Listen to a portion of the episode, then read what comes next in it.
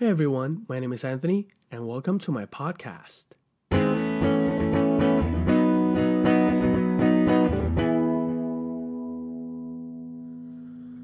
Hey everyone, uh, welcome back to my podcast, and this is the second podcast. And yes, today's podcast is gonna be in Indonesian language with Indonesian song and Indonesian cover song. So bear with me for a second. I'm just gonna switch my language settings to Indonesian. Klik.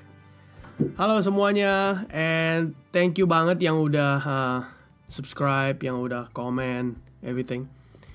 Gila, gue sounds like si Cinta Laura. Anyway, um, ya hari ini yang akan gue um, podcastin adalah lagu Indonesia. Dan again buat kalian-kalian yang baru uh, join sama kita dan you know not sure kenapa sih ini apaan sih podcast apaan gitu dan maybe podcast masih belum gede kali ya di Indo.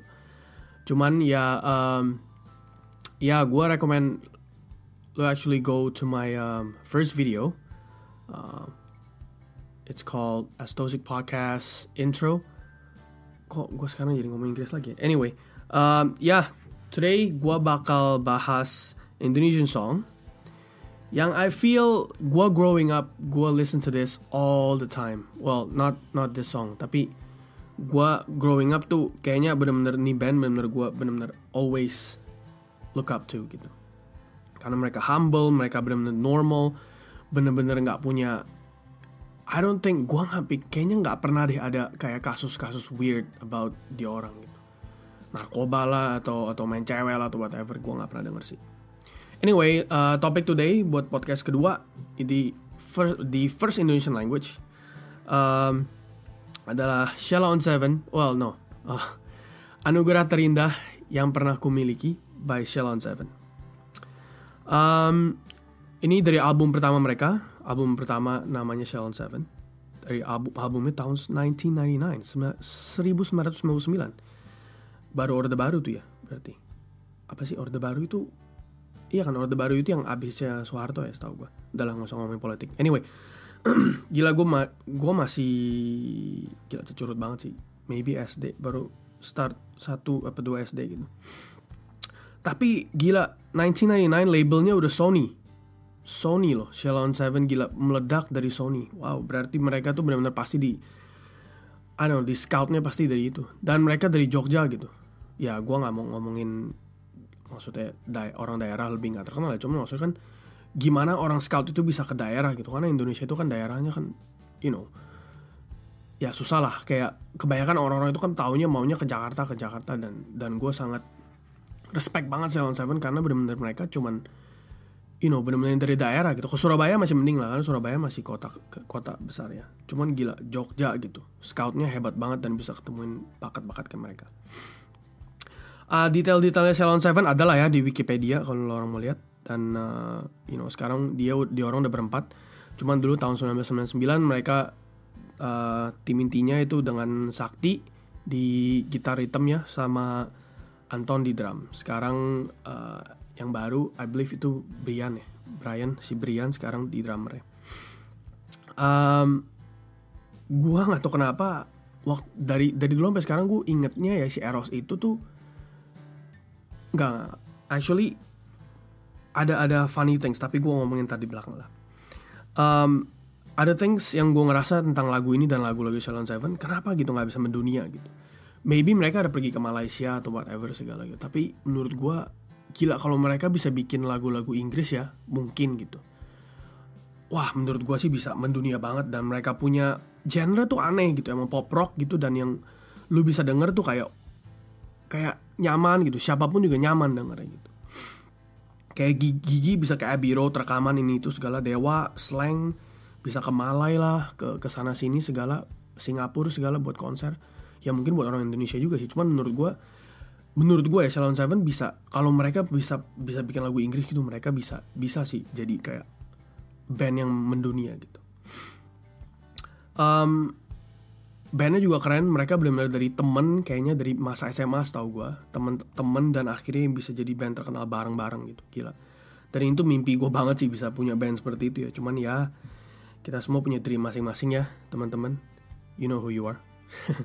So you know. Gila sedih juga sih. Anyway so iya yeah, balik sekarang ke experience gue soal lagu ini ya uh, gue mungkin denger lagu ini pertama kali waktu SD dan gue masih nggak ngerti apa-apa dan gue denger ini dari kakak-kakak gue yang masih yang udah puber actually dan mereka dengerin lagu ini sama temen-temennya dan sometimes gue juga bisa denger di MTV gitu. Oh ada Ceylon Seven. And lagunya ya bagi gue bilang lagunya dia nyaman-nyaman banget especially yang ini gitu. Yang bener-bener gue ngerasa wow kayaknya dengan segampang ini aja tuh apa dengan senada begini aja tuh lu bisa bikinnya lagu yang menarik gitu um, oke okay. yang tadi gue pengen ngomongin soal eros gue nggak gua nggak tahu kenapa dari kecil sampai kira-kira mungkin gue SMP atau SMA ya gue mikir tuh si Eros itu actually itu dia penyanyinya dan gue nggak tahu ternyata ada si Duta ini namanya mungkin waktu gue SMP baru gue mulai-mulai mengenal musik segala gitu-gitu ya baru mulai mendekati semua yang musik-musik itu karena gue SD gue taunya ya denger MTV aja lagu-lagu baru dan SD gue sangat SD gue sangat di apa ya bisa dibilang gue sangat diracuni dengan boy band boy band yang baru terkenal lah kayak Backstreet Boys, Westlife. Well, Britney Spears bukan boy band sih, tapi waktu itu Britney Spears waktu gue SD sih besar banget. Jadi gue waktu itu dengerinnya kebanyakan begitu. Cuma waktu SMP baru gue mulai mendalami gitu. Cuman ya gue gue pikir tuh emang yang namanya Eros ini yang paling terkenal di band ini kan.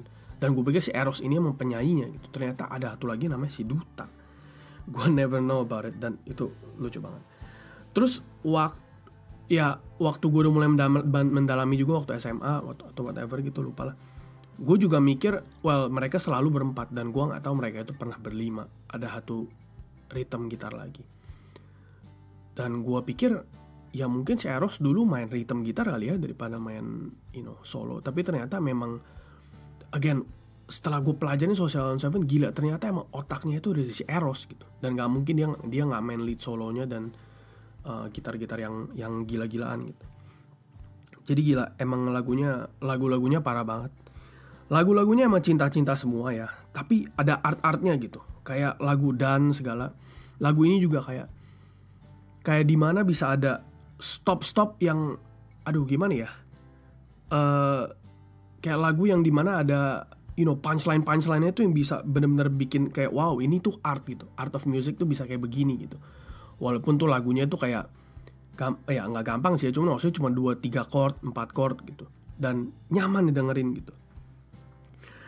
Um, ya gitu aja sih menurut gue cuman ya gue merasa benar-benar mereka temenin uh, Ceylon Seven ya. Apalagi lagu ini benar-benar temenin gue dari masa-masa SD gue ke SMP waktu-waktu gue mungkin baru puber.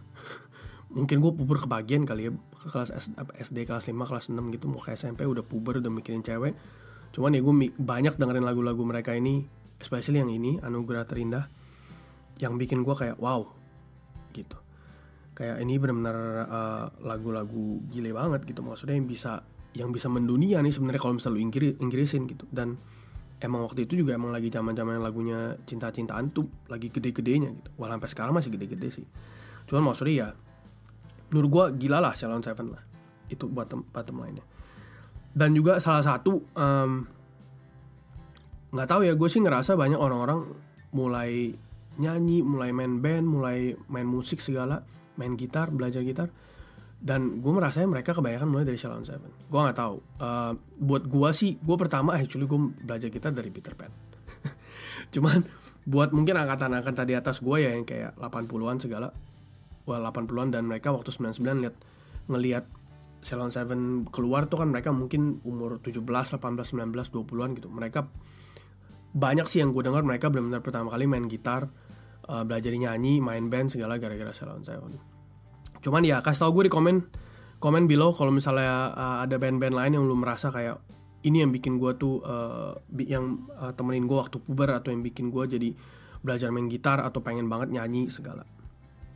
Uh, ya itu aja sih menurut gue uh, si Salon Seven menurut gue wow keren banget dan again yang gue bilang humble normal gitu orang-orang daerah itu selalu seperti itu dan ya balik lagi lah gue nggak mau rasis sama orang daerah cuman menurut gue wow emang dia orang tuh kayak salah satu yang dari daerah tapi bisa seret masuk ke Jakarta dan bener-bener gede gitu.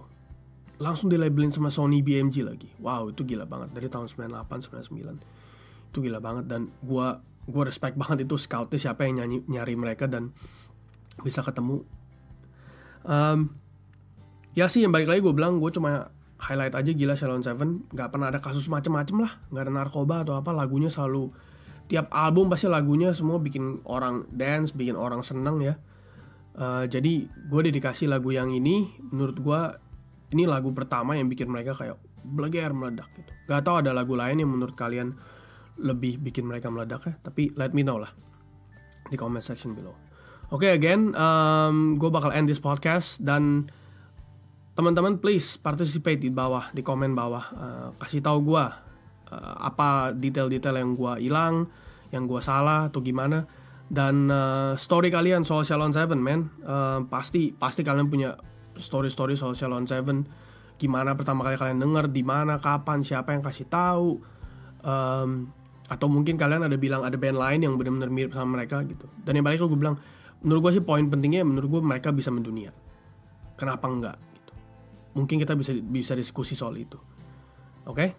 alright thank you for listening to this podcast and see you in the next podcast guys. Take care guys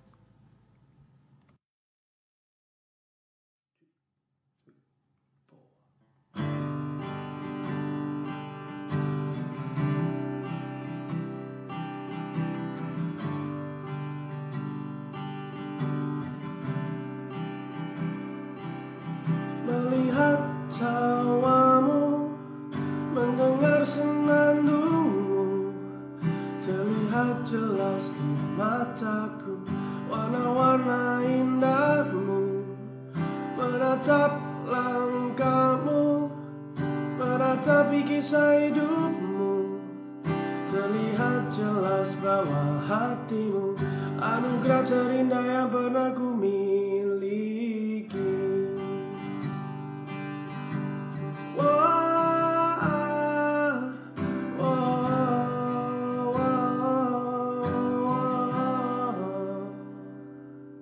Sifatmu yang selalu ambisi Sepikan hilafku. Dari bunga yang layu Saat kau di sisiku. Kembali dunia ceria Tegaskan bahwa kamu. Anugerah terindah yang pernah ku